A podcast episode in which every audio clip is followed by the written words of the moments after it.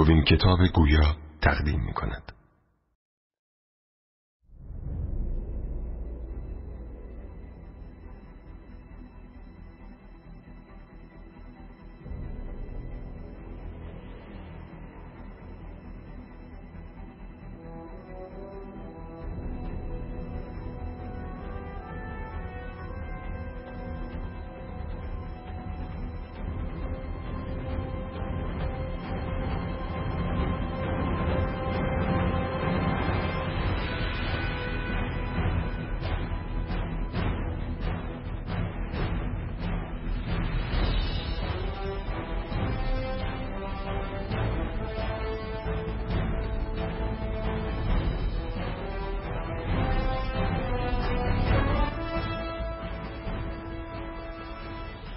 خدایان تشنه اند نویسنده آناتول فرانس. ترجمه کازم امادی. گوینده سید مهرداد زیایی. انتشارات امیر کبیر.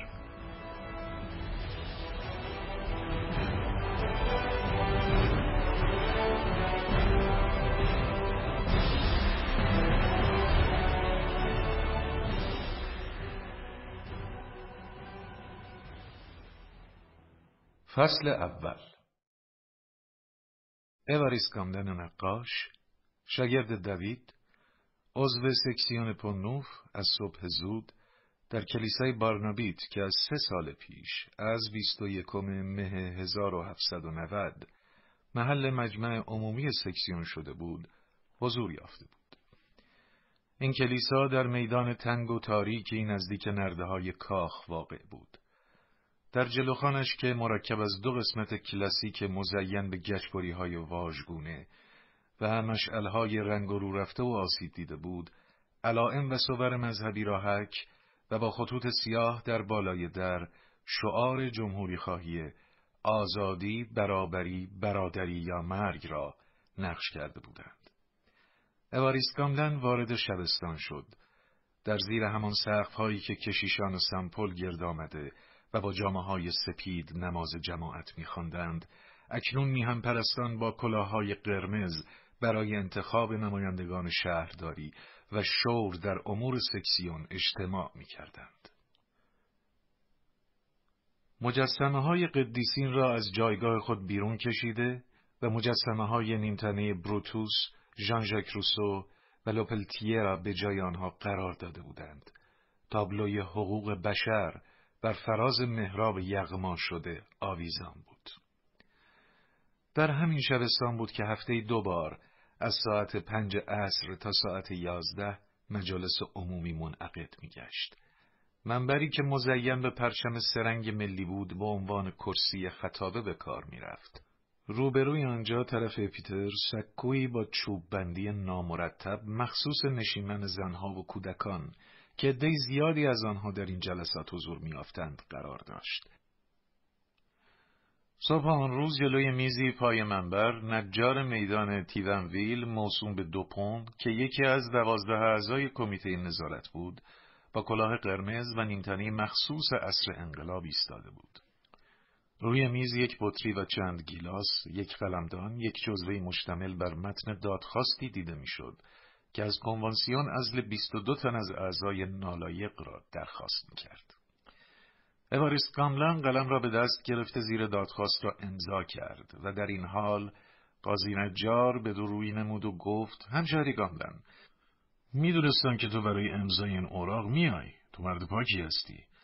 اما سکسیون اونطور که باید ابراز حرارت نمی‌کنه و فاقد مردان با تقواست من به کمیته نظارت پیشنهاد کردم که گواهی نامه میهن پرستی رو به هر کسی که دادخواست رو امضا نکرده ندم.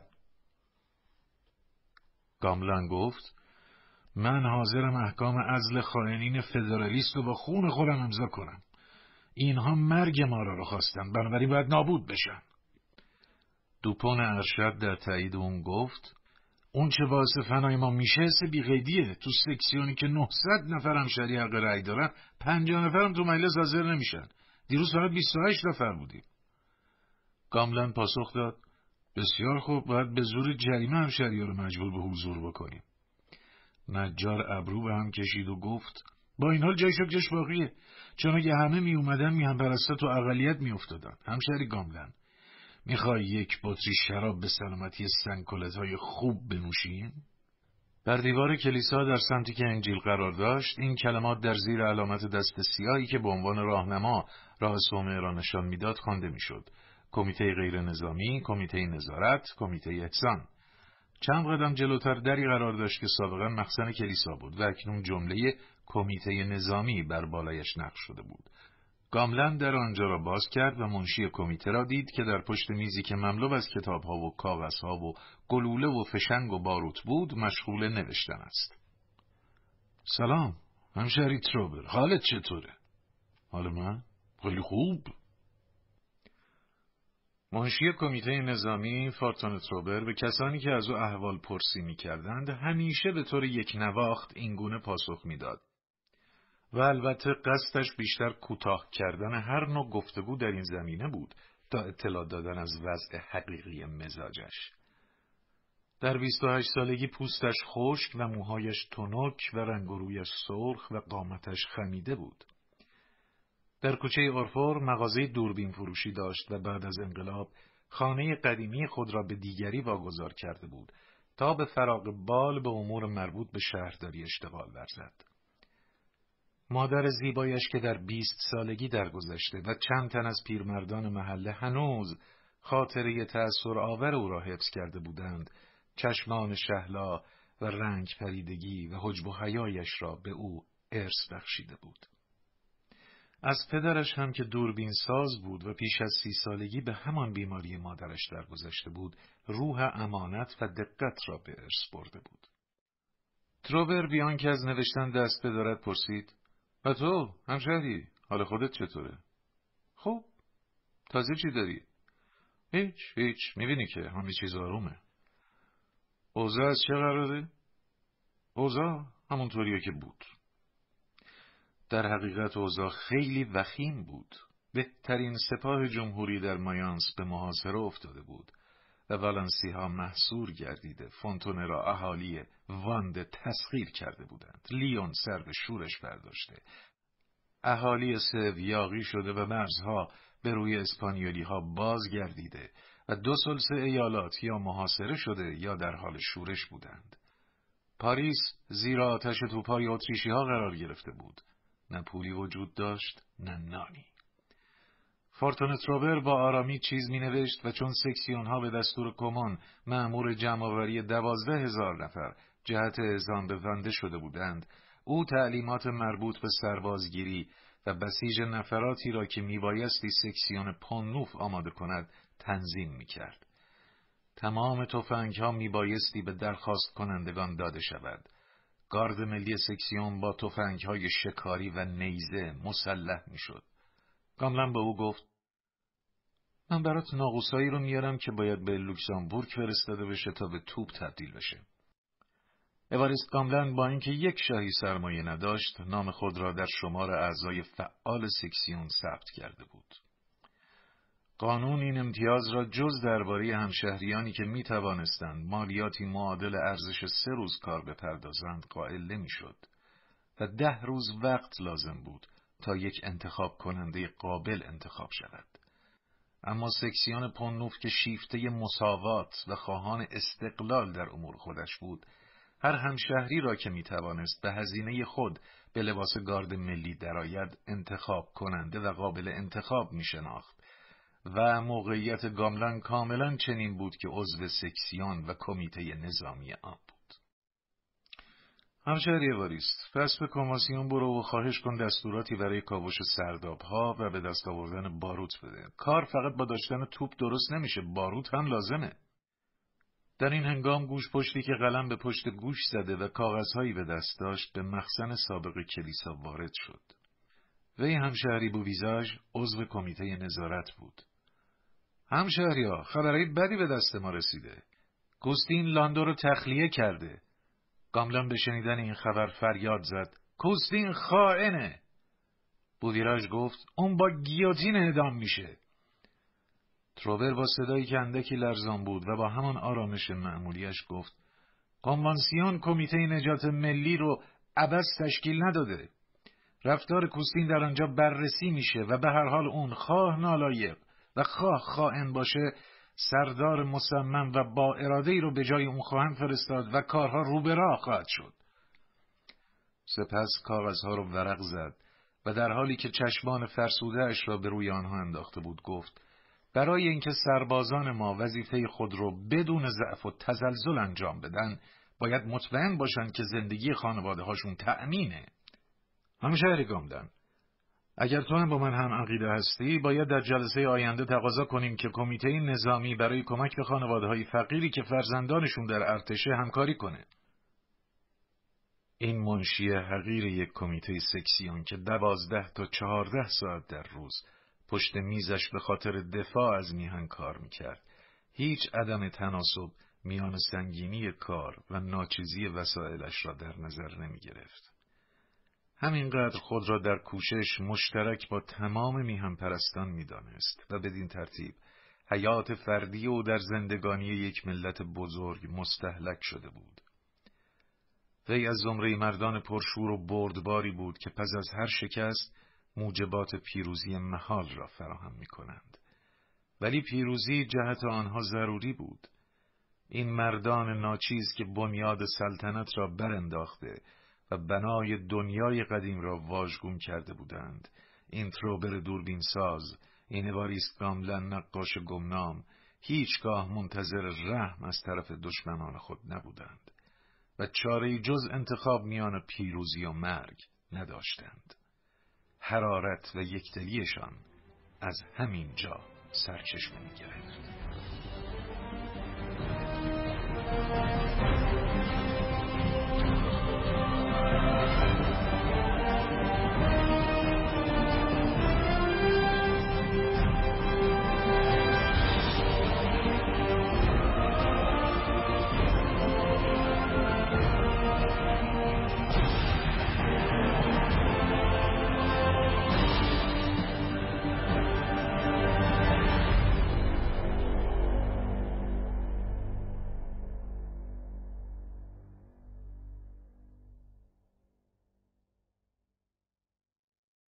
فصل دوم.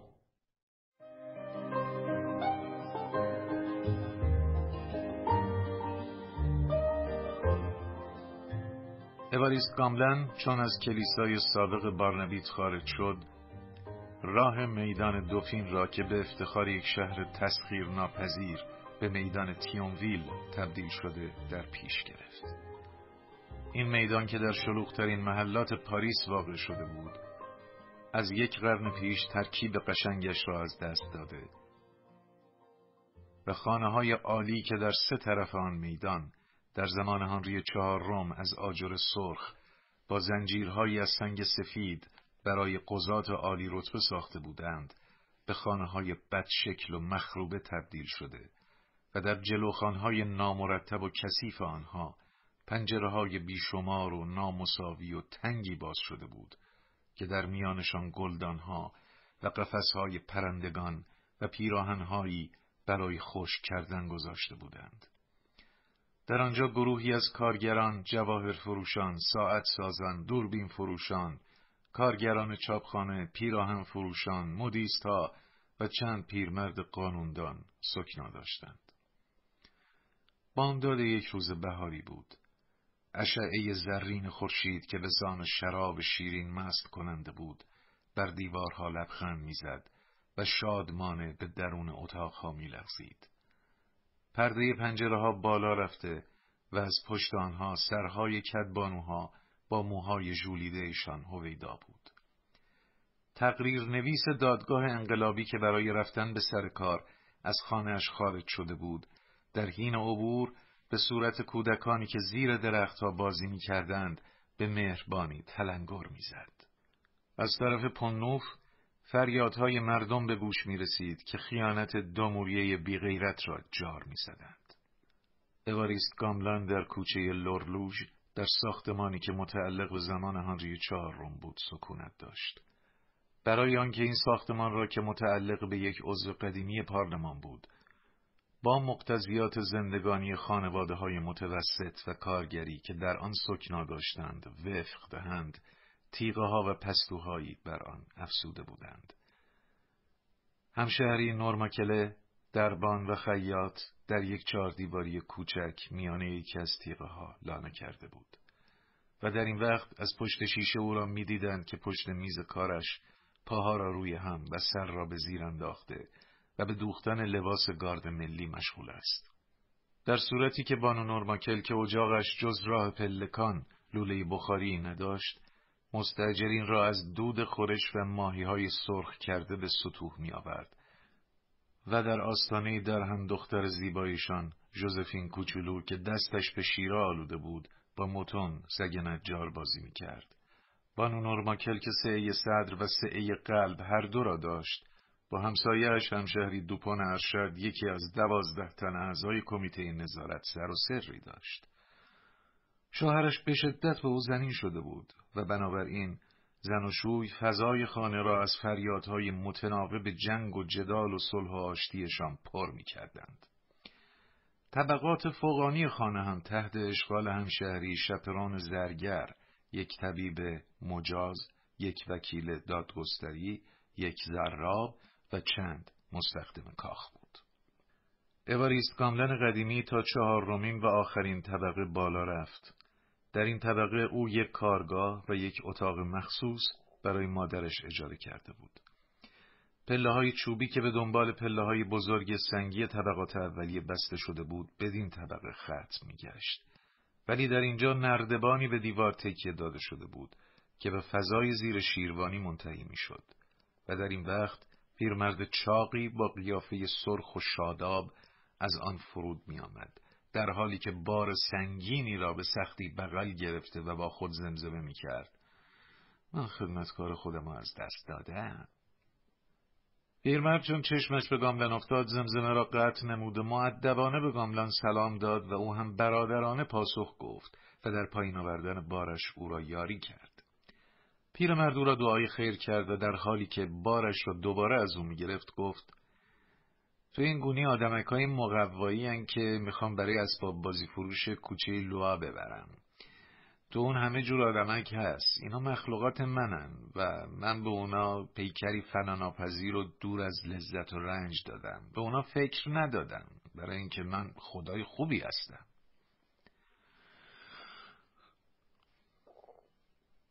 او همشهری موریس بروتو مقاطعچی قدیمی مالیات و از نوجبای سابق بود. پدرش که در سایه حزب بازی توانگر شده بود عنوان نجابت را خریده بود. موریس پروتو در روزگار توانگری موسی دزیله نامیده می‌شد و در خانهاش واقع در کوچه لاشز مهمانی های بزرگی می‌داد که در آنها مادام دروشمور همسر یکی از وکلای عدلیه حضور میافت و تا زمانی که انقلاب موریس پروتو دزیله را از شربتخانه و املاک و قصر و مستقلات و نام و نشانش محروم نکرده بود در وفاداری شرافتمندانه این زن نسبت به او خللی راه نیافت. اما انقلاب ثروت و املاک را از دستش گرفت و از آن پس هم با نقاشی تصاویری در مدخل درها و پختن نان قندی در کوچه مژیسری و تنظیم سخنرانی ها برای نمایندگان ملت و تعلیم رقص به دختران امرار معاش می کرد. و اکنون در انباری زیر شیروانی سکنا داشت که با نردبان از آن بالا می رفت و سقفش به اندازه کوتاه بود که نمی توانست در آن بیستد. موریس بروتو در این انبار با یک ظرف چسب و مقداری بند ریسمان و یک جعبه رنگ و چند تراشه کاغذ عروسک هایی می ساخت و آنها را به اسباب بازی فروش های معتبر می فروخت و آنها نیز اسباب بازی ها را به دور گردها می فروختند و دور گردها آنها را سر چوب کرده در شانزلیزه می گرداندند و بچه های کوچک از دیدن آنها آب به دهانشان می افتاد. در گیر و دار اختشاشات عمومی و فقر و بدبختی که گریبانگیر بروتو شده بود باز شادابی و نشاتش را از دست نداده بود و برای لذت خاطر کتاب لوکرس را که همیشه در جیب دهان باز ردنکوتش داشت زیاد می‌خواند. اواریست کاملن در اتاقش را فشار داد که فورا باز شد. فقر و بیچیزی او را از قید قفل و بند آسوده کرده بود و وقتی مادرش عادتا کلون در را انداخت به او اعتراض نمود و گفت این چه کاریه؟ کسی که تارنکبود نمیدزده اموال منم دست کمی از تارنکبود نداره. در کارگاهش در زیر قشت زخیمی از گرد و قبار پرده های دوره نوآموزیش را روی هم چیده یا به دیوار تکیه داده بود و آن موقعی بود که بر حسب مد منظره های پسند روز را نقاشی می کرد و یا با یک قلموی صاف تیرهایی از کمان در رفته و پرندگان پریده بازی های خطرناک و های خوشبختی را رسم کرد و دامن قاسچرانها را بالا می زد. اما این طرز کار هیچ با مزاجش سازگار نبود. این مناظر که با سردی و بیمیلی نقاشی می‌شد گواه بر حجب علاج ناپذیر نقاش بود. دوستداران نقاشی اشتباه نکرده بودند و گاملن هنوز نمی توانست یک نقاش موضوعات عشقی باشد. امروز هم با اینکه هنوز به سی سالگی نرسیده بود به نظرش می آمد که این موضوعات مربوط به زمانهای بسیار دور است. اینجور نقاشی ها را نتیجه رژیم سلطنت و فساد دربارهای شاهان می دانست و از اینکه روزی به این نوع نقاشی های نفرت آور پرداخته و نبوغ خود را به بردگی کشیده خود را سرزنش می کرد. اکنون که عضوی از یک ملت آزاد بود و آزادی ها حقوق بشر قوانین اساسی فرانسه فضائل جمهوری و پهلوانان مردمی را که افعی استبداد را سرکوب کردهاند با وضع برجستهی به تصویر می‌کشید و در تمام این کمپوزیسیون ها منتهای شور و حرارت میهم پرستی را به خرج می‌داد. اما دریغ که از راه نقاشی نمی‌توانست امرار معاش کند. عصر و زمانه برای هنرمندان نامساعد بود.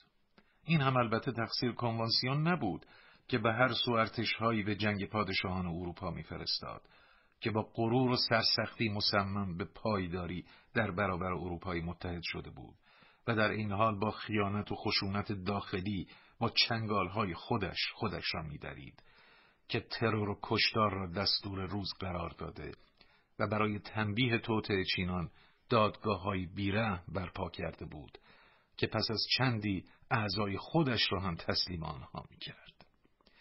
اواریست در این حال آرام و فکور و دوستدار علم و زیبایی بود. تقویم را اصلاح می کرد. آموزشگاه های مخصوصی دایر می نبود. مسابقه های نقاشی و حجاری ترتیب می‌داد. جوائزی برای تشویق هنرمندان مقرر می داشت. سالن های سالیانه تأسیس می کرد. موزه افتتاح می کرد. اما هنر فرانسوی که سابقا در انگلیس و آلمان و روسیه و لهستان رواج کامل داشت دیگر در خارج رونقی نداشت. دوستداران نقاشی و هنرپژوهان اربابان و توانگران از بین رفته مهاجرت کرده یا پنهان شده بودند. کسانی هم که از برکت انقلاب به نوایی رسیده بودند و صرافان و مقاطع کاران ارتش جرأت آفتابی کردن ثروت خود را نداشتند. و از طرف دیگر به نقاشی رغبتی نشان نمی‌دادند. برای فروش یک تابلو یا شهرت رنو یا اسم و رسم ژرار لازم بود. گروز، فراگونار و هم گرفتار فقر شده بودند.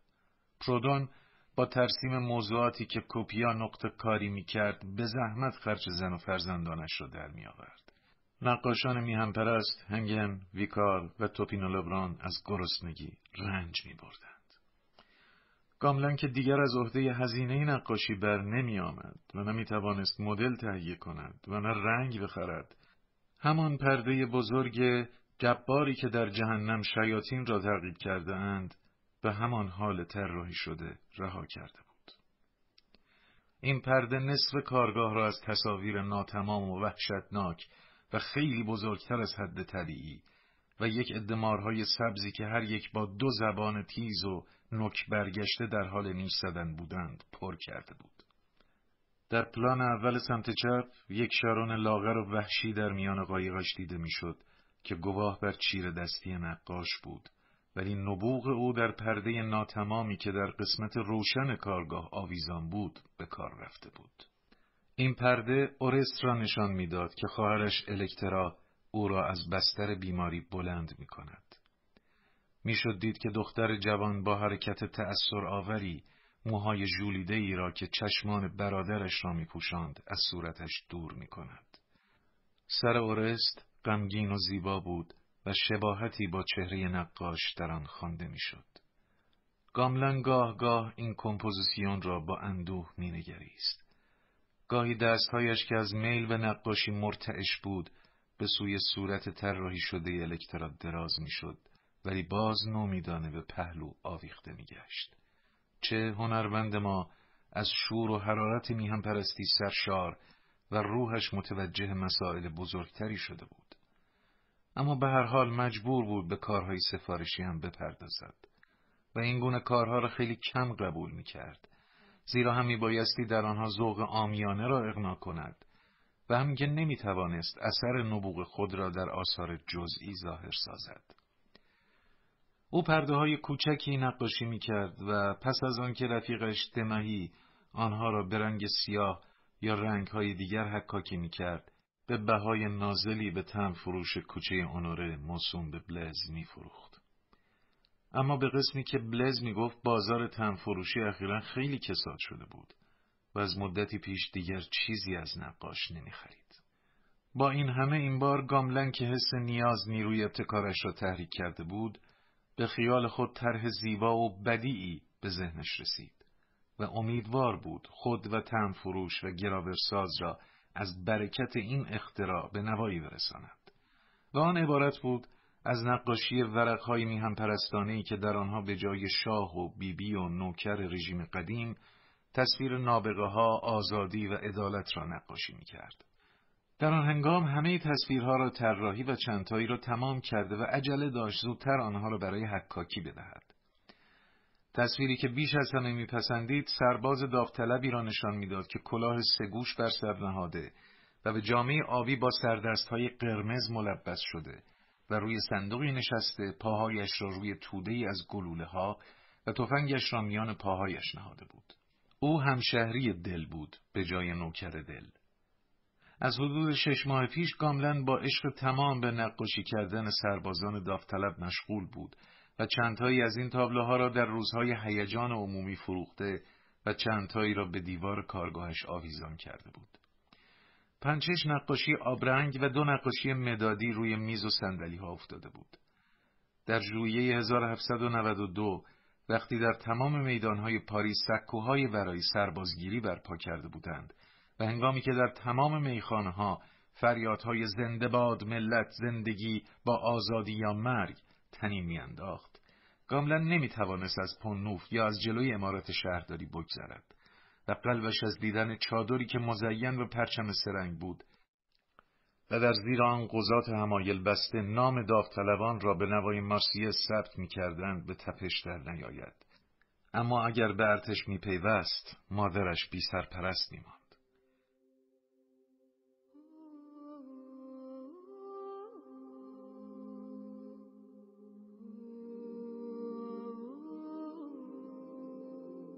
مادر گاملن که دچار تنگی نفس بود با صورتی گلگون عرق ریزان و نفس تنان وارد کارگاه شد و سبدش را روی میز نهاد و برای آنکه بهتر نفس بکشد همچنان ایستاد و از گرانی خاروبار زبان به شکوه گشاد. تا زمانی که شوهرش زنده بود مادر گاملن در کوچه گرنر سن ژرمن دکان چاقوسازی داشت ولی اکنون در خانه پسرش کدبانویی می‌کرد. اواریست بزرگترین فرزندش بود و از دخترش جولی که سابقا در کوچه اونوره مدل مد بود بهتر بود خبری نداشته باشد. زیرا خوب نبود بگوید که او با یکی از اشراف مهاجرت کرده است. مادر گاملن در حالی که قرص نان خمیر و زخیمی را به پسرش نشان می‌داد آهی کشید و گفت خداوندا قیمت نون سرسام آوره. باز جای شکر داشت اگر از گندم خالص بود. تو بازار نه تخم مرغ پیدا میشه نه سبزی نه پنیر. از بس شاه بلوط می‌خوریم میترسیم خودمونم شاه بلوط بشیم. پس از سکوت درازی دنباله سخنش را گرفت. تو کوچه زنایی رو دیدم که چیزی نداشتم به بچه هاشون بدم. بدبختی برای فقیر بیچاره هاست. و تا زمانی که کارها رو به راه نشه روزگار ما همینطور باقی میمونه. گاملن در حال درهم کشیدن ابرو گفت مادر این قحطی که از اون در عذاب هستیم تقصیر محتکرا و سفت بازای بیوجدانیه که ملت و گرسنگی میدن. با دشمنان ما سازش می‌کنن برای اینکه جمهوری رو در نظر همشهری زشت و منفور بسازن. و نام آزادی رو در چشم اونا لکه دار بکنن. این نتیجه دستیس بازی بریزوتان ها خیانت پسیون ها و رولان ها بازم جای خوشبختیه که اگر فدرالیست های مسلح به پاریس نیان و میهم پرستایی رو که در برابر قهدی تا آوردن قتل عام نکنه. نباید وقت و بیهوده از دست داد. باید آرد و نرخ بندی کرد و هر کسا که روی خاروبار ملت سفته بازی می‌کنه شورش راه میندازه یا با خارجی بند و بست می‌کنه با گیوتین اعدام کرد. کنوانسیون یه دادگاه فوقالعاده برای محاکمه توته چینا ایجاد کرده که اعضای اون از میهن پرستان تشکیل شده. ولی اعضاش اونقدر نیرو دارن که از میهن در برابر همه دشمنان دفاع کنن؟ به رابسپیر امیدوار باشیم. اون مرد با تقواییه. به ویژه به مارا باید امیدوار باشیم. اون ملت رو دوست داره. منافع حقیقی ملت رو تشخیص داده. بر وفق مساله اون کار می‌کنه. اون همیشه اولین کسی بوده که نقاب رو از رخ خائنین برداشته توته ها رو بیاثر کرده. اون فساد ناپذیر بیباکه. تنها کسیه که لایق نجات دادن جمهوریه. مادر گاملن سر را تکان داده گفت آرام باشه بریست. ما را هم مردی مثل دیگران. لیاقتش بیش از دیگران نیست. تو جوونی و خیلی اشتباه می‌کنی. اونچه امروز درباره ما را میگی سابقا درباره میرابا و لفایت و بسیون بریسو می‌گفتی. گاملان که حرفهای سابقش را صادقانه فراموش کرده بود فریاد زد هرگز مادر گاملن پس از اینکه یک گوشه از میز چوبی سفید را که انباشته از کاغذ و کتاب و قلم و مداد بود خالی کرد دو سوپ خوری بدلچینی و دو بشقاب قل و دو چنگال آهنی و یک قرص نان سیاه و یک ظرف شراب روی آن. مادر و فرزند سوپ را در سکوت صرف کردند و غذای خود را با تکهی کوچکی پیه خوک خاتمه دادند. مادر خوراکش را روی نان میگذاشت و لغمه هایش را با نوک کاردش به دهان بیدندانش میگذاشت. او غذاهایی را که به بهای خیلی گران تمام شده بود با احترام و احتیاط می جوید. بهترین تکه را در ظرف پسرش که همچنان متفکر و مبهوت مانده بود نهاده بود و پی در پی به او می گفت باخور باخور و این حرف را به خشونت یک دستور مذهبی ادا می کرد. دوباره شکایتش را از گرانی زندگی از سر گرفت و کاملا مجددا اظهار کرد که نرخ بندی یگان داروی این درد هاست. اما مادر گفت دیگه پولی در وسط نیست مهاجرین همه رو بردن دیگه اعتمادی وجود نداره این اوضاع انسان از همه چیز نامید می‌کنه. گاملن فریاد زد. خاموش بشین مادر خاموش بشین. محرومیت ها و سختی های فعلی ما چه اهمیتی داره؟ انقلاب خوشبختی نوع بشر رو برای قرنها تأمین می‌کنه. مادر گاملن نانش را در شراب خیساند و در این وقت با لبخند به یاد دوران جوانیش افتاد. انگامی که روز جشن پادشاه روی علف ها می رخصید. همچنین روزی را به خاطر آورد که جوزف گاملن چاقوساز از او خواستگاری کرده بود و شرح ماجرا را با تفصیل برای پسر شکایت کرد. مادرش به او گفته بود لباستو بپوش ما به میدان گرو به مغازه موسی ویناسی زرگر میریم تا شق کردن دامین را از اونجا تماشا کنیم. برای گذشتن از میان جمعیت خیلی دچار زحمت شده بودند. در مغازه موسی بیناسی دختر جوان جوزف گاملن را با لباس زیبای قرمزش دیده و فورا دریافته بود که او چرا سر به عقب برمیگرداند. هر بار که برای دیدن محکوم که سرب مذاب بر سرش ریخته و به چهار اسب بسته شده و در میان آتش رها شده بود پشت پنجره می ایستاد. جوزف گاملن که پشت سرش ایستاده بود از تحسین و تمجید خوشگلی و زیبایی اندامش دریغ نمیورزید. گیلاسش را تا ته سر کشید و به یادآوری خاطرات زندگانیش ادامه داد. اواریست من تو رو زودتر از وقتی که منتظر بودم به دنیا آوردم و این به خاطر وحشتی بود که موقع استهام مردم تو پونوف برای اعدام لالی به من آرز شد وقت تولد اونقدر کوچیک بودی که پزشکمون نمی کرد جون سالم به در ببری اما من می‌دونستم لطف خدا تو رو برای من زنده نگه میداره. اون چه از دستم ساخته بود در پرورشت کوتاهی نکردم و از حق نباید گذشت. تو هم نسبت به من حق شناسی و از همون بچگی با اون چی که تو دست داشتی زحمت میکشیدی که جواب محبت منو بدی. طبیعت آروم و مهربانی داشتی. خواهرت بدقلب نبود اما متکبر و خشن بود. تو بیشتر از اون به تیر وقت رحم و مروت داشتی.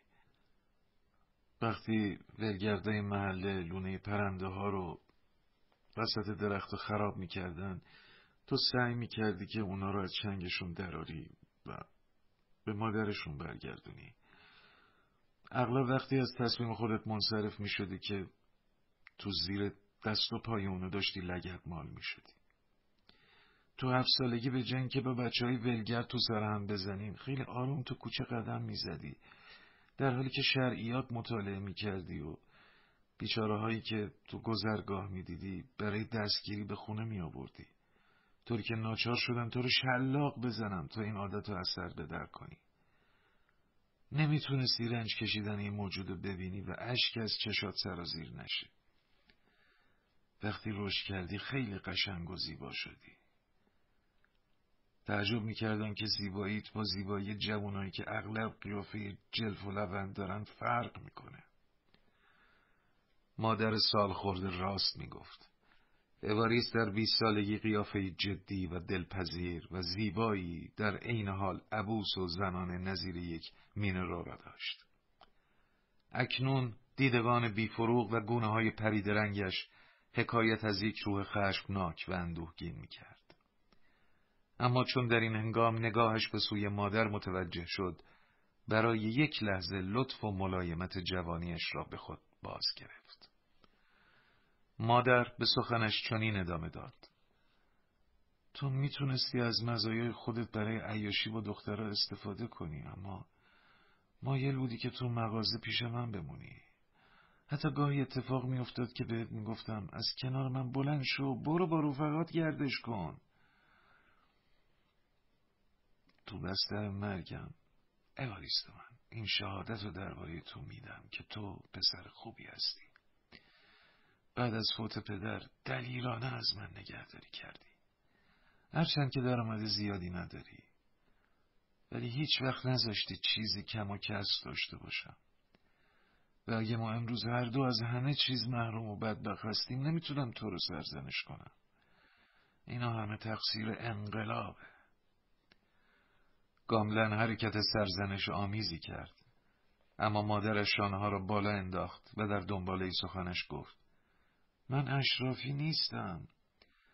من بزرگان رو در اوج قدرتشون شناختم و می‌تونم بگم که در استفاده از اختیاراتشون افراط می‌کردن. من دیدم که پدرت از نوکرای دوک دوکانالل کتک خورد که چرا زودتر تو معبر اربابشون مراسم احترام به جا نیورده بود. من اون اتریشی رو اون ماریانتوانت اصلا اونو دوست نداشتم. اون خیلی متکبر بود. زیاد پول خرج می‌کرد. اما شاه رو آدم خوبی می‌دونستم. منتها محاکمه و محکومیت و اون عقیده منو درباره اون تغییر داد. برحال من از سقوط رژیم قدیم اصلا متاسف نیستم. هرچند که تحت اون رژیم روستای خیلی خوشحال کننده ای رو گذراندم اما به خودم وعده نمیدم که انقلاب برابری رو برقرار می‌کنه. چون مردم هیچ وقت برابر نخواهند شد. این غیر ممکنه.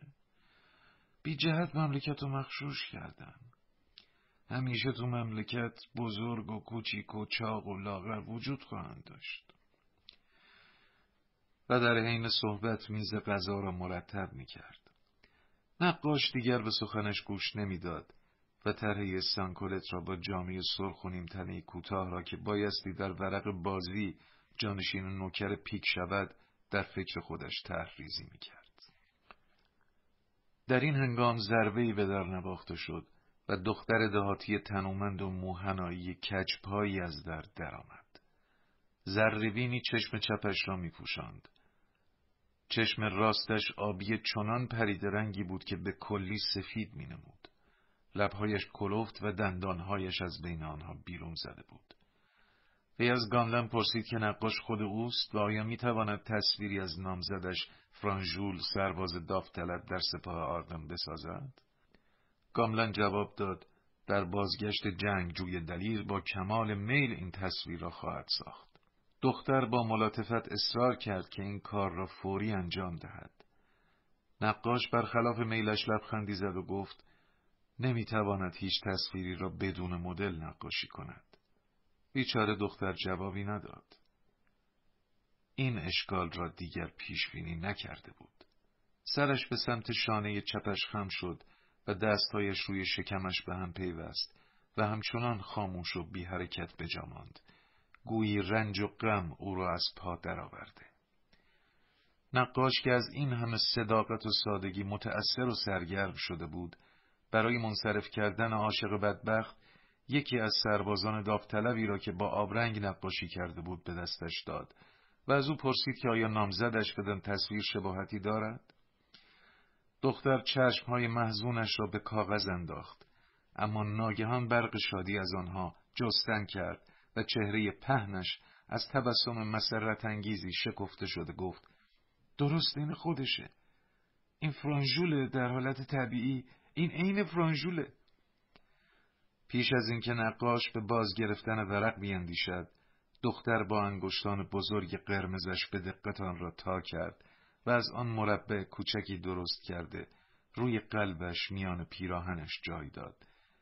و یک اسکناس پنج لیوری هم به نقاش داد و شب به خیر گفت و لنگان و چالاک از کارگاه به در رفت.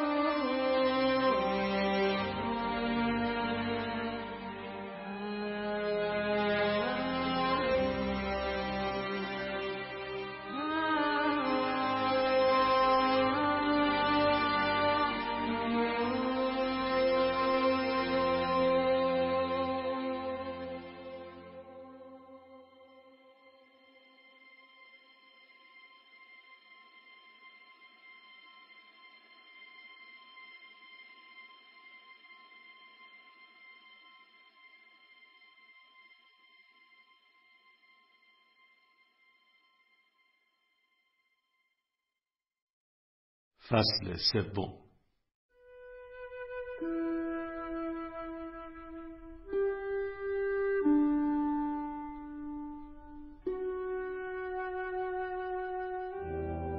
بعد از ظهر همان روز اواریست به نزد همشهری ژان بلز استامپ فروش که اشیاء مقوایی و همه نوع اسباب بازی نیز میفروخت به مغازه عشق نقاش واقع در کوچه اونوره روبروی اوراتور نزدیک مساژری رفت مغازه او به وسیله پنجره ای که در سنگ بالای تاق آن آدمک شاخداری نصب شده بود به روی خانه کهنساز شست ساله‌ای باز می‌شد.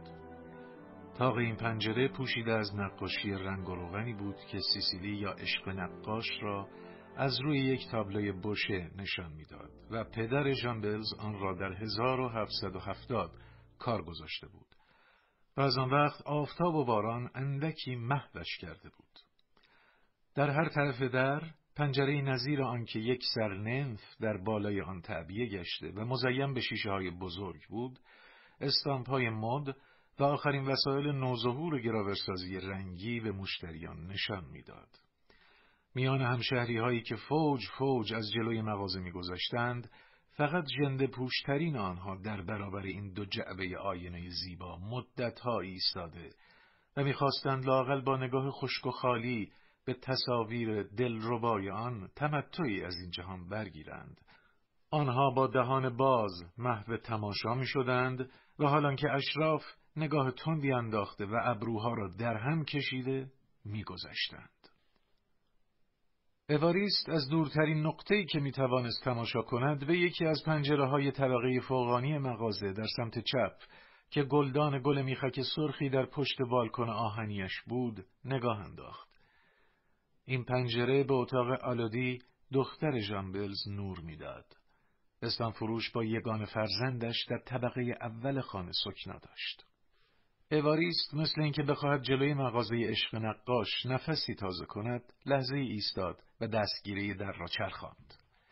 داخل مغازه آلودی را دید که دو گراور دو پرده فراگونار پسر و نژون را فروخته و پیش از آن که اسکناس ها را در صندوق جای دهد آنها را بین چشم های قشنگ خود و روشنایی گرفته و خطوط و علائمشان را مستربانه وارسی می کند زیرا در آن روزها اسکناس قلب خیلی رواج داشت و به امر تجارت لطمه زیادی می‌زد. همانطور که پیش از آن تقلید کنندگان امضای شاه اعدام می شدند، سازندگان اسکناس های ملی نیز محکوم به مرگ می گردیدند. با این حال در همه سرداب ها اسکناس قلب زیاد یافت می شد. سوئیسی ها میلیون ها اسکناس قلب وارد کرده بودند و آنها را با پاکت در مهمانخانه ها می انداختند. انگلیس ها برای از بین بردن اعتبار جمهوری و فقیر ساختن میهن پرستان همه روز عدلهای اسکناس به بنادر فرانسه پیاده می کردند. از این رو آلودی می ترسید مبادا قلب به او جا بزنند و باز بیشتر از آن بیم داشت که آن اسکناس ها را به دیگران رد کند و به هم دستی با انگلیس ها متهم شود. هرچند به وقت خود اطمینان داشت و مطمئن بود که می تواند خود را از هر مخمسه ای برهاند. اواریست با حالت محزونی که بهتر از هر لبخندی از عشق او پرده بر می داشت او را می نگریست. آلودی هم او را با اخم تقریبا تمسخرآلودی نگاه می کرد و این طرز نگاه کردن ناشی از این بود که خود را محبوب گاملن می دانست و از این بابت هم هیچ ناراضی نبود. و نیز ناشی از این بود که این طرز قیافه گرفتن دلباخته را خشمگین می کند و او را به شکل کردن و نالیدن تحریک می نماید. وقتی اسکناس را در صندوق گذاشت از زنبیل کارش شال سفیدی را که شروع به قلاب دوزی کرده بود بیرون کشید و به کار خود مشغول شد. وی دختری زحمتکش و لوند بود و همانطور که غریزه دختران است قلاب را در این حال برای خوش آمدن و برای پیرایه به خود بستن به کار می برد و بر حسب اشخاصی که او را نگاه می به های مختلفی قلاب دوزی می کرد. برای کسانی که با آنها ارتباط سرسری داشت بی غیدانه قلاب دوزی می کرد. برای کسانی که از نومید کردنشان لذت می برد با هوسناکی قلاب دوزی می کرد. اما برای اواریست که میل داشت عشق واقعی به او داشته باشد به دقت قلاب دوزی می کرد. آلودین نه خیلی جوان بود و نه زیاد خوشگل حتی در نظر اول بدگل می نمود.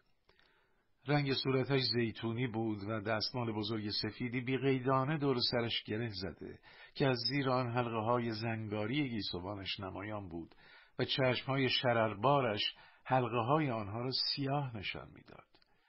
چهرش گود و گونه هایش برجسته و هوسانگیز و بینیش کمی کوتاه و پهن بود. نقاش قیافه او را به برگز رب و نوع شیطنت تشبیه می کرد. سبیل کوچکی روی لبهای سوزانش دمیده بود. پشت پیشخان مغازه تو گویی رب و نوع رقص و یک رقاصه اپرا بود که از پوست پلنگ و گلها و سبزهایش بیرون آمده از راه دلبری در قالب محقر یک خدمتکار مخفی شده است. دختر به نقاش گفت پدرم خونه نیست. یک کمی سب کنیم تا چند دقیقه دیگه برمیگرده. و با دستهای کوچکش مشغول دواندن قلاب از میان پارچه شد. این طرح رو میپسندید موسیو گاملن؟ گاملن آدمی نبود که چیزی به دروغ وانمود کند و چون عشق آتشین هم جرأتش را زیاد می‌کرد با صداقت گفت همشهری شما خیلی با مهارت قلاب دوزی می‌کنین اما اگر راستش رو بخواید طرحی رو که روی این پارچه رسم کردید خیلی ساده و روشن نیست و از سلیقه تصنعی که مدتها تو فرانسه در فن تزین پارچه ها و اساس و غیر معمول بود آب می‌خوره. این گره ها این تاج ها سبک مبتزل و محملی رو که تو عهد استبداد رواج داشت به یاد میاره. ولی امروز سلیقه عوض شده. افسوس ما از بیماری سختی داریم نجات پیدا می‌کنیم. در زمان لوی پونزدهم پس فطرت فن تزئین با سبک چینی مخلوط شده بود. دولابچه های شکم گنده با دسته های لبهدار می ساختن که منظره مزهکی داشت و فقط به درد تو آتیش انداختن می‌خورد تا میهم پرستا رو گرم بکنه. تنها سادگی زیباست. باید به سبک قدیم برگردیم. داوید تخت خوابها و سندلی ها رو از روی ظروف آتروسک یا نقاشی های هرکولانوم نقاشی می‌کنه. علودی گفت منم این تخت خوابها و سندلی ها رو دیدم خیلی قشنگن. چند وقت دیگه کسی به غیر از اونا رو نخواهد پسندید. من می‌دونم. منم مثل شما عاشق سنت قدیمم. خب همشهری اگه شما این شار رو به یه زن یونانی به برگهای اشقه به مارها یا تیرای متقاطع زینت می‌دادید اون وقت لایق یک زن اسپارتی و شما می‌شد. با این حال می‌تونید این مدل رو با ساده کردنش حفظ کنید. دختر از او خواست که آنچه را زیادی است به او نشان دهد. گاملن به روی شال خم شد. گونه هایش با گیسوان علودی تماس پیدا کرد. دستهایشان روی پارچه به هم پیوست و نفسهایشان با هم مخلوط گردید. اواریست در این موقع شادی بی انتهایی در خود حس کرد اما ناگهان از مغازه خارج شد.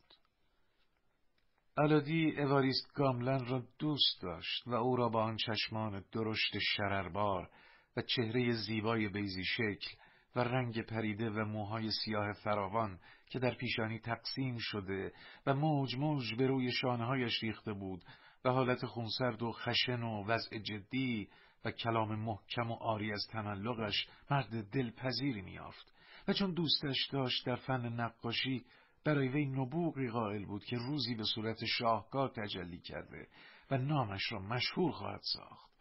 و همین تصور آتش عشقش را نسبت به او تیزتر می کرد.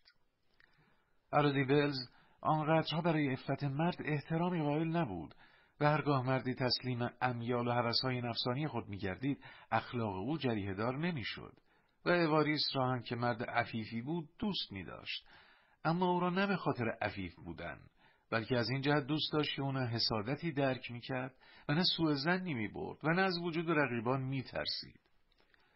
با این همه در این لحظه او را کمی محتاط می‌دید. اگر آریسی تقوای وحشی قهرمان جوان راسین را میستود که هیپولیت را دوست داشت بدین امید بود که دلش را به دست می آورد و چندی نگذشت که از سختی رسوم و عادات که برای او هیچگاه ملایم نشد زبان به شکل گشود و همین که فرصت را مناسب یافت نیمی از احساسات خود را بروز داد تا اینکه راسین را مجبور به ابراز عواطف خود کند. آلودی هم به پیروی از آریسی قهرمان با خود میاندیشید که در ابراز عشق زن ناگزیر است کمک کند و با خود می‌گفت با محبت ترین اشخاص محجوب ترین مردم هستند و احتیاج به کمک و تشویق دارن. به علاوه سادگی اونها به قدریه که زن می‌تونه نیمه راه و حتی بیشترش رو طی بکنه بیون که اونا ملتفت بشن در حالی که موجبات یه حمله جسورانه و افتخار پیروزی رو براشون فراهم می‌کنه. آنچه خاطر او را نسبت به عاقبت کار مطمئن می ساخت این بود که به طور قطع می‌دانست و شکی در این باره نداشت که اواریست پیش از آنکه انقلاب را به صورت قهرمان درآورد یک زن یک موجود حقیر یک دربان فرهنگستان را از روی شفقت و رعفت دوست داشت.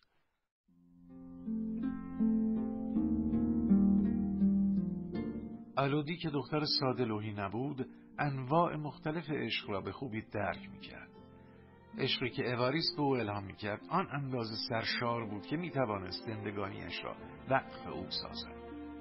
او کاملا آماده ازدواج با اواریست بود ولی میترسید پدرش به وصلت یگان دخترش با هنرمندی گمنام و فقیر تن ندهد.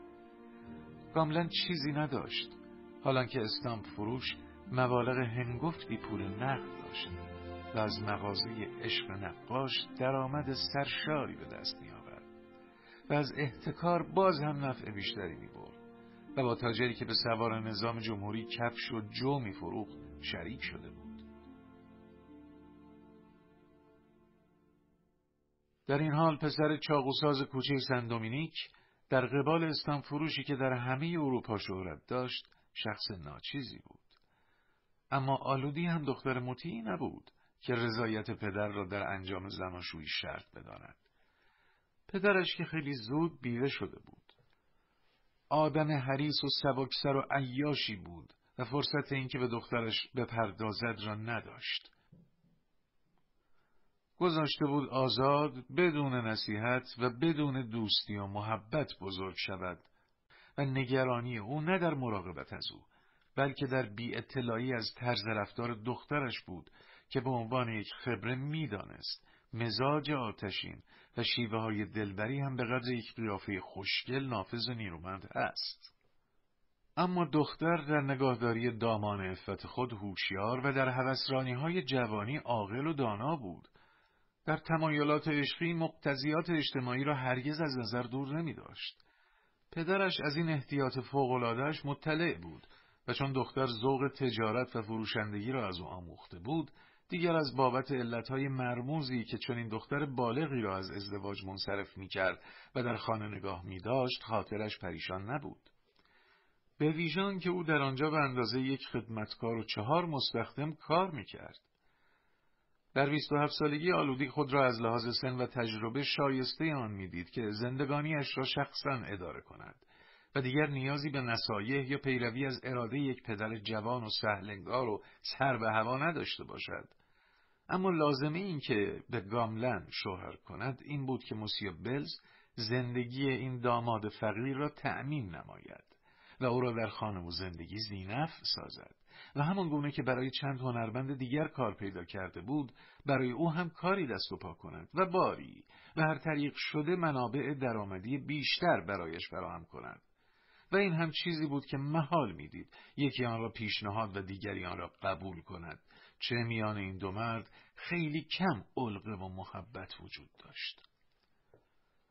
این اشکال آلودی قاقل و مهربان را متحیر ساخته بود. او ترسی از این نداشت که در نهان با دوستش عقد زناشویی ببندد و آفریدگار طبیعت را تنها شاهد عهد و پیمانشان قرار دهد. فلسفهش با آن استقلالی که در زندگی داشت این طریقه را در خور ملامت نمی‌دانست. و طبع شرافتمند و پرهیزگار اواریست هم به او قوت قلب می‌داد. اما گاملن به زحمت از عهده تأمین معاش خود و مادر پیلش برمی آمد و به نظر نمی رسید که در چنان زندگی محقر جایی برای عشقی اگرچه به سادگی طبیعت وجود داشته باشد.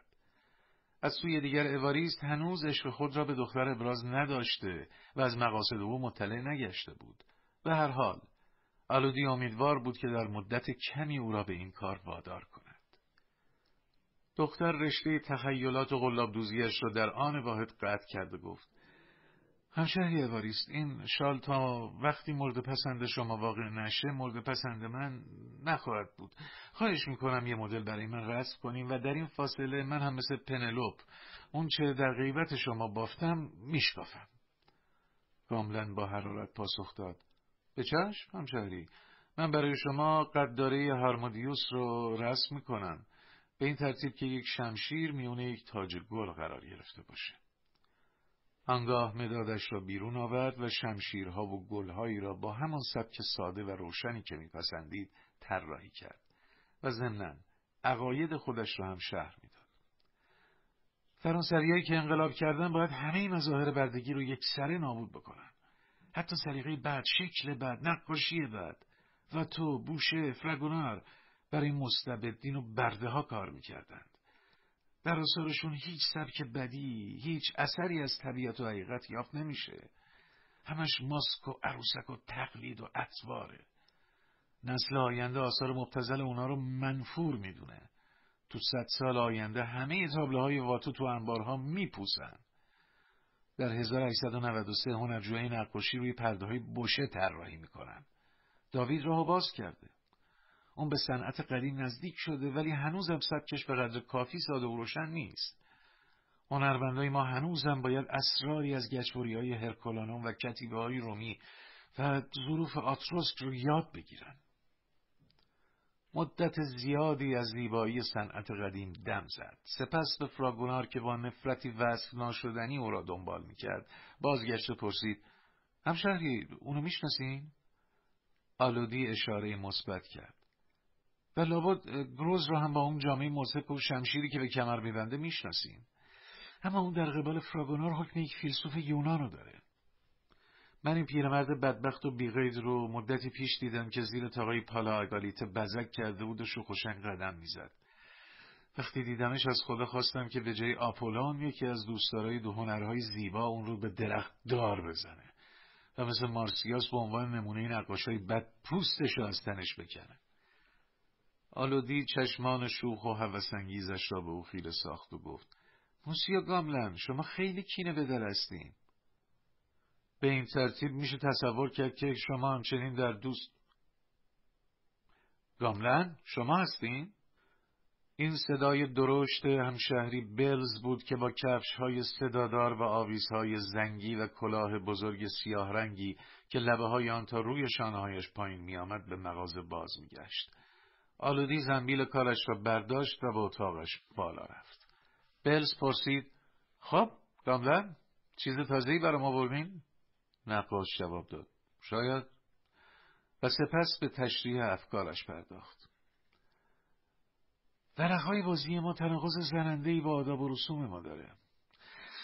اسمای نوکر و شاه به گوش این میهن پرست خوشایند نیست. من ورقهای بازی انقلاب جدیدی تر کردن که تو اونا شاه و بیبی بی و نوکر جای خودشونو به آزادی و برابری و برادری دادن. دور تکخالا تفنگایی قرار گرفته که قوانین نامیده میشن. و شما مثلا اعلام می‌کنید آزادی ترافل، برابری پیک، برادری کارو، قانون کور.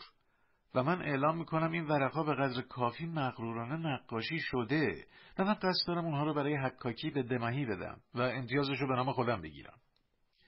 سپس از جزودان خود چند تصویر که با آبرنگ نقاشی کرده بود بیرون آورد و آنها را به سوی استان فروش دراز کرد. اما همشهری بلز از گرفتن آنها خودداری کرد و سر را برگرداند و گفت جانم اینها رو به کنوانسیون ببرید که افتخار حق جلوس رو به شما ارزونی خواهند کرد. اما امیدوار نباشید که حتی یه شاهی از اختراعتون که تازگی هم نداره استفاده کنید. شما خیلی دیر خبردار شدید ورقای بازی شما سومین ورقاییه که برام آوردن. رفیق شما دوگرک هفته گذشته ورقایی به من پیشنهاد کرد با چهار فرشته چهار آزادی چهار برابری. ورقای دیگری هم پیشنهاد کردن که تصویر دانشمندا و قهرمانها کاتون روسو انیبال و چه و چه رو نقاشی کرده بودن و امتیازی که اون ورقا در ورقای شما داشت این بود که به طور معمولی نقاشی شده بود و روی چوب با قلم تراش حکاکی شده بود. شما مردم رو نمی‌شناسید که تصور می‌کنید قماربازا یا ورقای نقاشی شده به ذوق داوید و حکاکی شده به طرز بارتولوزو بازی خواهند کرد. و اینم باز اشتباه عجیبیه که خیال می‌کنید ورقای بازی قدیمی رو باید با افکار فعلی تطبیق داد. سنکولت های دلیل ما وقتی داد می‌زنن قاسب یا خوک بزرگ این حس عدم میهن پرستی رو تصیح می‌کنن. ولی همون ورقای چرک خودشون رو به کار می‌برن و هرگز ورقای دیگری نمی‌خرن. مصرف عمده ورقای بازی در قمارخونه های پالا است. به شما نصیحت می‌کنم اونجا برید و آزادی های خود برابری های خود. چه گفتین؟ قوانین کور خودتون رو به قماربازی اونجا ارائه بدید. و در برگشتن به من بگید که از شما چجوری پذیرایی کردن. همشهری بلز روی پیشخان نشست و با نوک انگشت تلنگرهایی به شلوار نخودی رنگش زد تا دانه های توتون را زمین بریزد. سپس کاملا را با وضع ترحمانگیزی نگریسته گفت همشهری نقاش. اجازه بده یه نصیحتی بهتون بکنم. اگر می‌خواید معاشتون تعمین بشه این ورقای میهم پرستانه رو ول کنید.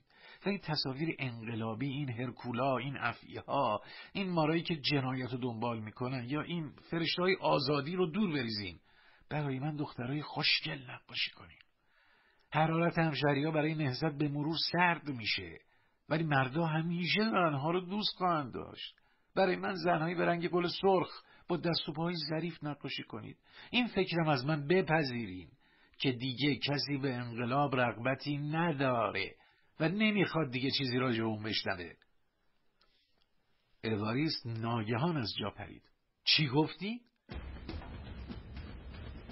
دیگه کسی نمی‌خواد راجع به انقلاب چیزی بشنوه؟ اما برقراری آزادی پیروزی های ارتش ما کیک فردادن ستمکارا حوادثی هستند که دورترین اعقاب ما رو به شگفت میندازن پس چطور ما خودمون نمی‌تونیم از اون متأثر بشیم؟ چطور مذهب انقلابی مسیح نزدیک 18 قرن دوا پیدا کرد و مذهب آزادی بعد از چهار سال منسوخ میشه؟ اما ژان با وضع فاتحانه پاسخ داد. شما تو خواب و خیال به سر می‌برین. من حقیقت رو می‌بینم. باور کنین دوست من انقلاب دیگه خسته کننده شده. در خیلی طول کشیده. پنج سال شور و هیجان پنج سال آشوب و اختشاش و قتل عام. سخنرانی و مارسیز و صداهای ناقوس اشراف آویخته به تیر چراغ سرهای بالای نیزه زنهای توپ سوار درختهای آزادی حرکت دخترها پیر مردای سفید پوش با عرابه های گلندود حبسا گیوتین جیر بندی اعلانات جور و جور نشانا. پرای کلاه شمشیران این ها خیلی طولانی شده. و گذشته از این دیگه چیزی از این هیاهو قیل و قال فهمیده نمیشه. ما از این اشخاص بزرگی که شما اونها رو به کاپیتول نبردید مگه برای اینکه بعدا اونها رو از صخره تار سر کنید. مثل نوکر، میرابو، لفایت، بلی، پسیون و مانور زیاد دیدیم. از کجا که همون بازی رو سر قهرمانای تازهتون در نیاوردید گاملن با لحنی که استان فروش رو مجبور کرد جانب احتیاط را نگه دارد گفت اونها را اسم ببرید هم شهری بلز. این قهرمانایی که می‌خوایم همون بازی رو سرشون در بیاریم اسم ببرید. بلز دست را روی قلب نهاده جواب داد من جمهوری خواه هم پرستم منم مثل شما جمهوری خواه و مثل شما میهم پرست هستم. همشهری گاملن من تو میهم پرستی شما شک ندارم. شما را هرگز به دوری متهم نمی کنم اما بدونید که میهم پرستی و فداکاری من در امور آمل منفعه چندین بار عملا به ثبوت رسیده. اصولی که به اونا معتقدم اینه. به هر کسی که لیاقت خدمتگذاری ملت رو داشته باشه اعتماد می‌کنم. در برابر مردایی که افکار عمومی اونها رو به نمایندگی خود در قوه قانونگذاری انتخاب می‌کنن مثل مارا مثل رابسفیر تعظیم می‌کنم. و حاضرم با وسایل ناچیزی که دارم صمیمانه اونها رو یاری و مساعدت کنم. کمیته ها به حرارت و فداکاری من می‌تونن گواهی بدن. در مشارکت با میهم برستای حقیقی کاه و جو برای سوار نظام دلیر و کفش برای سربازان دلاورمون تهیه کردم. همین امروز شست تا گاو برای سپاه جنوب از راهی که پر از راهزنا و مأمورین پیت و کندس به ورنون فرستادم. من حرف نمی‌زنم. عمل می‌کنم. گاملن هایش را به آرامی در جزودانش جای داد و پس از بستن بندهایش آنها را زیر بغل نهاد و با دندانهای فشرده از غضب گفت اینان تناقض عجیبیه. از یک طرف کمک کردن سربازوی ما برای اینکه پیام آزادی رو به همه جای دنیا ببرن از طرف دیگه کاشتن تخم آشوب و استراب تو روح مدافعین آزادی. خداحافظ هم شهری بلز گاملن با قلبی آکنده از عشق و غضب پیش از آن که در کوچه به راه خود ادامه دهد سر را بلند کرد و نگاه دیگری به آن گل میخک سرخی که کنار یک پنجره قرار داشت انداخت.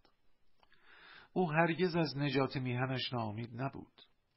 اظهارات سرد ژامبرز نمی توانست ایمان انقلابی خواهانش را از بین ببرد. ولی با خود میاندیشید که ادعای تاجر زیاد هم بیدلیل نیست و ملت پاریس چنان که باید به جریان حوادث رغبتی نشان نمی‌دهد.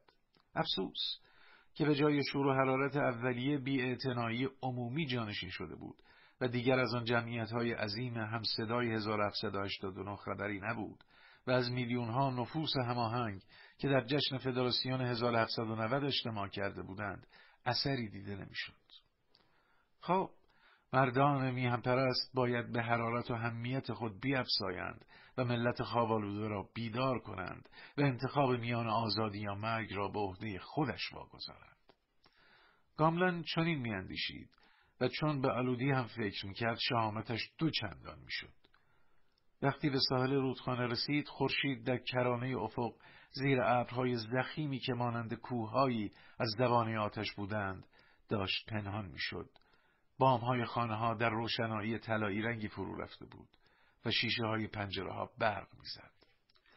گاملن که لغم نانی نه برای خود داشت و نه برای مادرش در عالم خیال روزی را آرزو می‌کرد که بر خان بیپایان جهان که بشریت اصلاح شده ای بر سر آن خواهد نشست میهمان خواهد شد و به انتظار فرارسیدن آن روز به خود اطمینان می‌داد که مادر میهن فرزند وفادارش را گرسنه نخواهد گذاشت. و چون از اظهارات اسامیز استام فروش برعکس دچار شور و حرارت شده بود با خود میاندیشید که طرح ورقهای بازی انقلابیش کاملا تازگی دارد و به وسیله آنها ثروت سرشاری به چنگ خواهد آورد و با خود می‌گفت دماهی اونها را حکاکی می‌کنه و ما خودمون ورقا رو چاپ می‌کنیم. مطمئنم که ده هزار تای اونها ظرف یه ماه از قرار دونه 20 شایی به فروش خواهد رفت. و با شتابی که در اجرای این نقشه داشت با گام های تند به طرف کوچه فرای که در آنجا دماهی بالای یک مغازه شیشه فروشی سکنا داشت به راه افتاد. راه ورود از مغازه بود. زن شیشه فروش به گاملن اطلاع داد که دماهی منزل نیست و این هم زیاد مایه تعجب نقاش نشد. چه به احوال رفیق عیاش و سر و هوایش آشنا بود. آنچه او را متعجب می ساخت این بود که چطور دماهی آن همه نقاشی را با اندک توجهی به آن به خوبی حکاکی می کند. کاملا تصمیم گرفت کمی منتظرش بماند. زن شیشه فروش جایی به او تعارف کرد. اوقاتش تلخ بود و شکایت داشت که کاسبی نمیچرخد. هرچند گفته بودند که انقلاب با شکستن شیشه ها شیشه فروش ها را توانگر خواهد ساخت. شب رسید و گاملن از انتظار کشیدن رفیقش منصرف شد و از زن شیشه فروش خداحافظی کرد. موقعی که از پانوف میگذشت گاردهای ملی سواره را دید که از کوچه مورفوندو بیرون میآیند و آبرین را عقب زده و مشعل به دست با چکاچک شمشیرها عرابه ای را مشایعت می کنند که مردی را به آهستگی به سوی گیوتین می برد. اسم این مرد را هیچ کس نمی دانست. یک مأمور سابق دولت و اولین محکوم دادگاه جدید انقلابی بود. از خلال کلاهای افراد گارد به طور مبهم دیده می‌شد که نشسته دستهایش از پشت بسته و سر برهنه و متحرکش به سوی عقب عرابه خم شده است. جلات هم در کنارش به نرده عرابه تکیه کرده بود. آبرینی که به تماشای او ایستاده بودند با بیعتنایی به او نگاه کرده بین خود می‌گفتند که ممکن است او از جمله محتکرین و دشمنان ملت باشد. کاملا که نزدیکتر شد رفیقش دماهی را بین تماشاچیان شناخت که سعی می‌کرد جمعیت را بشکافد و خود را به صف جلو برساند. کاملا او را صدا زد و دست به روی شانه نهاد. دماهی سر برگرداند. او جوان زیبا و تنومندی بود. سابقا در فرهنگستان دربارهش می‌گفتند که او سر باکوس را روی بدن هرکول گذاشته. دوستانش او را باربارو مینامیدند چون که به این نماینده ملت شباهتی داشت. گاملن به او گفت بیا راجب کار مهمی می‌خوام باید صحبت کنم. دماهی به تندی جواب داد ولم کن. و در حالی که در کمین جلو رفتن بود چند کلمه نامفهوم بر زبان رانده گفت داشتم یه زن خوشگل کلاه حسیری یه مدل مد رو که موهای طلاییش پشتش ریخته بود دنبال می‌کردم اما این عرابی لعنتی منو ازش جدا کرد از من جلو زده حالا به آخر پل رسیده. گاملن خواست از پر لباسش بگیرد و مرتبا قسم می‌خورد که موضوع خیلی مهمی است اما دماهی از میان اسبها و گارد و مشعلها گذشته و به دنبال شکار خود افتاده بود.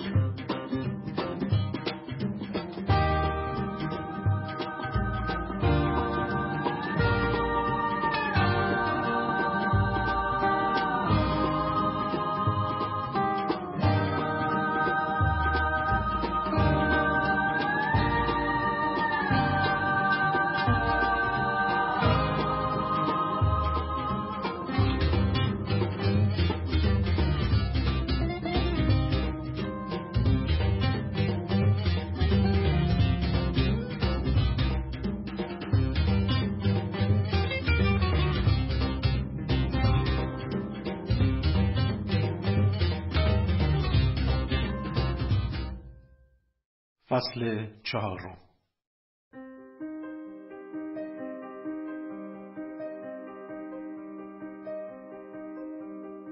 ساعت ده صبح بود.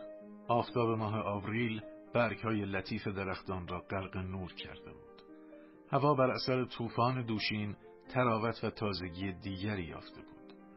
در فواصل طولانی اسب سواری از خیابان مشجر دوو میگذشت و سکوت و خلوتی آن ناحیه را برهم می‌زد. کنار خیابان سایدار آلودی روی نیمکتی چوبی مقابل سایبان لب لیلواز منتظر اوریست بود. آن روزی که انگشتانشان روی پارچه کتانی با هم تصادم کرده و نفسهایشان با هم مخلوط شده بود، اواریست دیگر به مغازه عشق نقاش نرفته در مدت این یک هفته ثبات متکبرانه و حجب و حیایش که روز به روز شدیدتر می‌شد مانع دیدار او از آلودی شده بود. فقط نامه تند و خشونت آمیزی به او نوشته و بی آنکه در آن از عشق و دلدادگی خود سخنی به میان آورد از رفتار آن روز پدرش شکوه کرده و اعلام داشته بود که دیگر به مغازه استان فروش نخواهد آمد و این تصمیم را با چنان شدتی نوشته بود که تحمل آن برای یک محبوبه مشکل بود برعکس آلودی که در همه حال آماده دفاع از منافع خود بود فورا به فکر افتاد که دوستش را دوباره به دام اندازد. نخست فکر کرد که خود به کارگاه میدان تیانویل رود. اما چون از مفاد نامش حس می کرد که خیلی رنجیده و خشبی شده می ترسید که نقاش پدر و دختر را به یک چوب براند و بیشتر باعث تحریک خشم و غضبش گردد. پس بهتر آن دید که در جای خلوتی با او قرار ملاقات بگذارد تا سر فرصت از او دلبری کند و دوباره او را شیفته و مفتون خود سازد. در آن زمان در تمام باغهای عمومی و در همه گردشگاه ها سایبانهایی را معماران ماهر بنا کرده بودند که شهرنشینان را به یاد زیبایی های ده میانداخت. سایبان لاولیلواز که لیمونات فروشی آن را اشغال کرده بود روی بقایایی که هنرمندانه از یک برج قدیمی تقلید شده بود قرار گرفته بود تا لطف روستایی را با اندوه و گرفتگی خرابی ها درآمیزند. و چون به نظر لیمونات فروش برای تحریک ذوقهای حساس وجود یک سایبان و یک برج مخروبی کفایت نمی کرد پس زیر یک درخت بید قبری را هم به شکل ستونی برپا کرده و رویش نوشته بود تقدیمی کلونیس به آزار وفادارش. بدین ترتیب طبقه اشراف پیش از آن که از میان بروند در تمام پارک های موروسی از این سایبانها، خرابه ها و قبرهایی که علامت فقر و انهدام مرگ است برپا داشته بودند و اکنون میهم پرستان شهرنشین از بادنوشی و رقصیدن و عشق ورزی در این سایبانهای مصنوعی و در پناه این صومعه های دروغی و در میان این قبرهای قلابی لذت می بردند. چه هر کدام از آنها عاشق طبیعت و شاگرد روسو بودند و آنها نیز قلبهایی حساس و سرهایی فیلسوفانه داشتند. اواریست که پیش از ساعت مقرر به میادگاه آمده بود در دشواری لحظات انتظار به سر می برد و مثل رقاسک ساعت گذشت زمان را با تپش های قلبش اندازه گیری می کرد. یک دسته نگهبان که زندانیانی را با خود می برد عبور کردند. ده دقیقه بعد یک زن گلی پوش که دست گلی بنابر معمول به دست گرفته بود همراه مردی با کلاه سگوش و لباس قرمز و نیمتن و شلوار راه راه به درون سایبان قزید. چند لحظه بعد از طرف سنکلود پیرزنی که جعبه استوانهای با رنگامیزی تند به دست داشت نزدیک آمده روی همان نیمکتی که کاملا انتظار می‌کشید نشست و جعبهاش را که سرپوشش ای برای کشیدن قرعه داشت پیش رویش نهاد. این زن بینوا در باغهای عمومی به بچه ها شانسی میفروخت. او همچنین نانهای بوغی را که نوعی شیرینی قدیمی بود با این اسم تازه میفروخت. پیرزن با گوشه پیشبندش عرق پیشانیش را پاک کرد و زبان به شکایت از روزگار گشود و خدا را از جهت زندگی سختی که برای بندگانش درست کرده بود به بیعدالتی متهم می کرد. شوهرش کنار رودخانه در سن به ماهیگیری می نشست و خود او همه روزه به شانزلیزه می رفت و دو قطع چوبش را به هم زده فریاد می کشید. خانم ها نان بوغی خوب دارم. و با این کار قوت ایام پیریش را هم نمی توانست فراهم کند. چون اواریست را مستعد شنیدن شکوهایش دید علت بدبختیهایش را به تفصیل بیان نمود. به عقیده او تقصیر جمهوری بود که با خلع ثروت از توانگران نان از دهان فقرا گرفته بود و امید به وضع بهتری هم نمی رفت و برعکس پیرزن از روی قرائن چندی معتقد بود که اوضاع بدتر از این خواهد شد. در نانتر زنی بیچاره بچه ای را با سر افعی زاییده بود. سائقه بر کلیسای روی فرود آمده و صلیب ناقوس را زوب کرده بود. مردازمایی در جنگ شویل دیده شده بود. مردان نقابداری چشمه را مسموم کرده و گردی به هوا می پاشیدند که بیماری ایجاد می کرد. اواریست آلودی را دید که از کالسکه بیرون جست. بیتابانه به استقبالش شتافت. دیدگاه آلودی در سایه روشن کلاه حسیریش می درخشید. لبهایش مانند همان گل میخک که به دستش بود متوسم بود. یک شال ابریشمی سیاه را روی سینهش به طور متقاطع بسته و از پشت گره زده بود. جامعه زردش حرکات چست و چالاک زانویش را نمایان می ساخت و پاهای او را در کفش های بی پاشنش بیرون می انداخت. اواریس می‌خواست حرفی بزند اما کلماتی نمیافت و خود را از این سرگردانی و حیرت که آلودی آن را به گرمترین استقبال برتری می‌داد ملامت می‌کرد. آلودی نیز متوجه موضوع شد و چون دید که در بستن گره کراواتش بیشتر از معمول زرافت به کار برده آن را به فال نیک گرفت دستش را به سوی او دراز کرد و گفت می‌خواستم شما را ببینم و چند کلمه با شما حرف بزنم. من به نامه شما جواب ندادم چون از اون خوشم نیومد. من شما رو تو اون نشناختم. اگه این نامه با لحن طبیعی نوشته شده بود بیشتر از اون خوشم میومد تصمیم گرفتین که دیگه به عشق نقاش نیاید به علت مشاجره سیاسی کوچیکی با یه مرد مسنتر از خودتون. این دلیل ناشنایی شما با اخلاق و روحیات اونه. اما من به شما اطمینان میدم که دیگه نباید ترسی داشته باشین از اینکه پدرم شما رو بد پذیرایی کنه. شما درست اون رو نمی‌شناسید اون نه اونچه رو که به شما گفته به خاطر داره نه اونچه رو که شما به اون جواب دادین. من البته نمیگم که بین شما دو نفر محبت زیادی وجود داره ولی اون کینه هم از شما تو دل نداره. من راستش رو به شما میگم که خاطر اون نه مشغول شماست و نه مشغول من. اون فقط در فکر کارا و عیاشی خودشه. سپس آلودی به طرف سایبان به راه افتاد. اواریست هم او را به اکراه دنبال کرد. چه می‌دانست که آنجا میادگاه عشقهای پولکی و عواطف موقتی و ناپایدار است. دختر روی نیمکتی که بیشتر از انظار پنهان بود قرار گرفت. اواریز چه حرفا دارم که به شما بگم؟ دوستی حقوقی داره. اجازه میدین که از اون استفاده کنم؟ من از شما خیلی حرف می‌زنم و اگه خواسته باشین یه کمی هم از خودم میگم. لیمونات فروش یک بطری و دو گیلاس آورد. آلودی گیلاس خود را پر کرد و از قدرت و زورمندی اجدادش لاف ها زد زیرا به خون بوشوایی خود مینازید. از دوران کودکیش حرف زد از زیبایی مادرش سخن گفت هم از زیبایی مادرش هم از مهر فرزندی و هم برای اینکه منشأ زیبایی خودش را معرفی کنند تحسین ها کرد و نقل کرد که چگونه در شانزده سالگی این مادر قابل پرستش را از دست داده و از آن وقت محروم از مهر و محبت مادری و بدون اتکا در زندگی گردیده است. بدینسان خودش را همانطور که بود یعنی پرشور و حساس و شجاع تصویر کرد و افسود اواریست من جوانی خودم رو تو اندوه و تنهایی به سر بردم به خاطر همین ارزش قلبی مثل قلب شما رو خوب می‌دونم. و به شما میگم که نمی‌تونم از علاقه و محبتی که خیال می‌کنم می‌تونم اون رو به حساب بیارم و پیش من عزیزه به آسونی چشم بپوشم. اواریست از روی مهر به اون نگریسته گفت آلودی ممکنه که نسبت به من بیعلاقه نباشید؟ یعنی می‌تونم باور کنم که اما از ترس اینکه مبادا خیلی تند برود در بیان احساساتش بی احتیاطی کند ساکت شد. آلودی دست ظریفش را که تا نیمه از آستین دراز تنگ پیراهن مزین به توریش خارج شده بود به سمتش دراز کرد. سینهش به سرعت بالا و پایین می‌رفت. اواریست تمام احساساتی رو که میل دارید درباره شما داشته باشم به من نسبت بدین و مطمئن باشید. که در مورد قلب من اشتباه نخواهید کرد.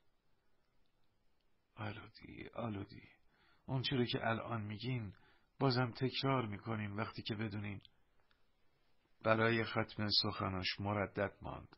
دختر چشمها را به زیر انداخت و اواریست با لحنی آهسته تر جملهش را تمام کرد که شما رو دوست دارم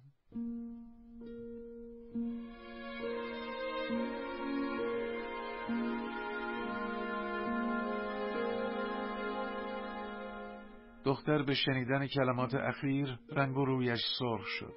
این سرخی از لذت بود و موقعی که از چشمهایش حزد شیرین نمایان بود برخلاف میل او لبخند مزهکی گوشه لبانش شکفته بود و در این حال باز با خود میاندیشید. اون خیال می‌کنه که در اظهار عشق من پیش قدم شدم. شاید از خشمی شدن من میترسه. و به آرامی گفت دوست من پس شما متوجه نبودین که من هم شما رو دوست دارم. این دو دلداده خود را در دنیا تنها تصور می‌کردند. و اواریس در آن لحظه شور و جذبه چشمها را به گنبد نیلگون که روشنایی و لاجورد میپاشید بلند کرده گفت ببینید آسمون هم ما رو نگاه می‌کنه. اون هم مثل شما پرستیدنی و نیکوکاره. اون هم درخشندگی و لطف و شادابی و لبخند شما رو داد خود را با طبیعت هماهنگ حس می‌کرد و در شادی و شکوهش خود را شریک می‌دانست در نظر او برای انجام مراسم نامزدی گلهای درختان شاه بلوط مثل شم می درخشید و درختهای تبریزی مثل مشعلهای بزرگ می سوخت.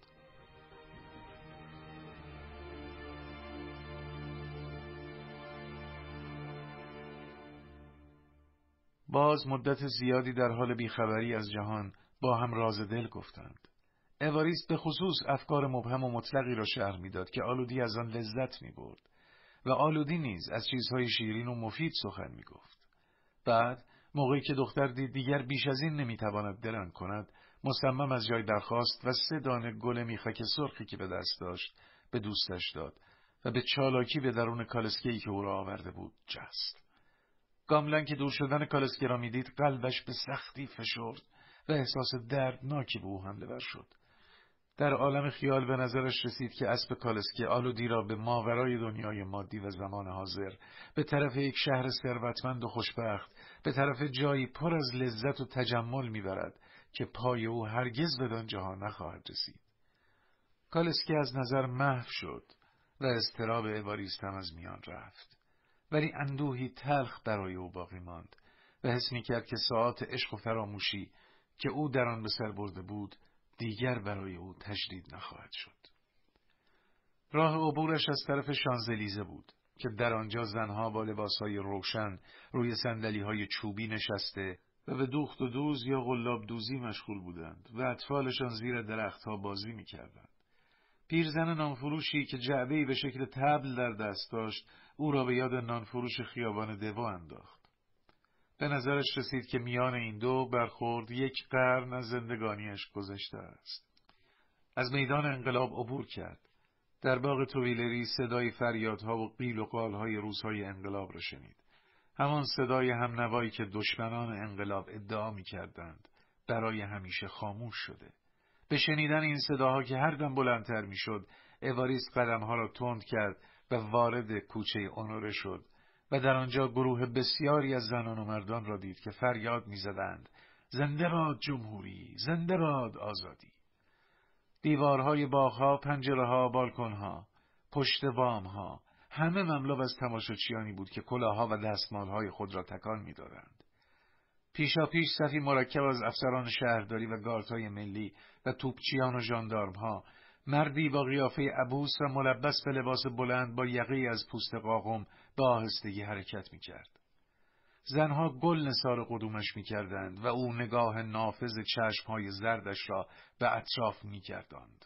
مثل اینکه در این ازدهام شورانگیز هم هنوز دشمنان ملت و خائنین را جستجو می کند تا آنها را رسوا کرده و به سزای عملشان برساند. در معبرش کاملا هم با سر برهنه صدایش را با صد هزار صدای دیگر مخلوط کرده فریاد زد زنده باد مارا مارا وارد سالن کنوانسیون شد و موقعی که جمعیت به تدریج پراکنده می‌شد. گاملن روی تخت سنگی در کوچه آناره نشست و با دست خود از تپشهای قلبش جلوگیری کرد. چه منظری که او دیده بود سراسر وجودش را سخت به هیجان درآورده بود.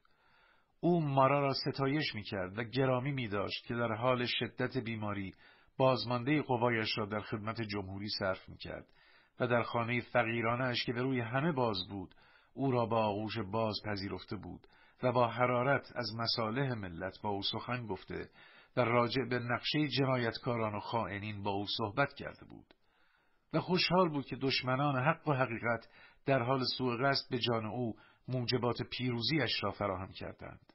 او دادگاه انقلابی را می ستود که با تبرعه دوست ملت غیرت بندترین و پاکترین قانونگذارانش را باز به کنوانسیون برگردانده بود.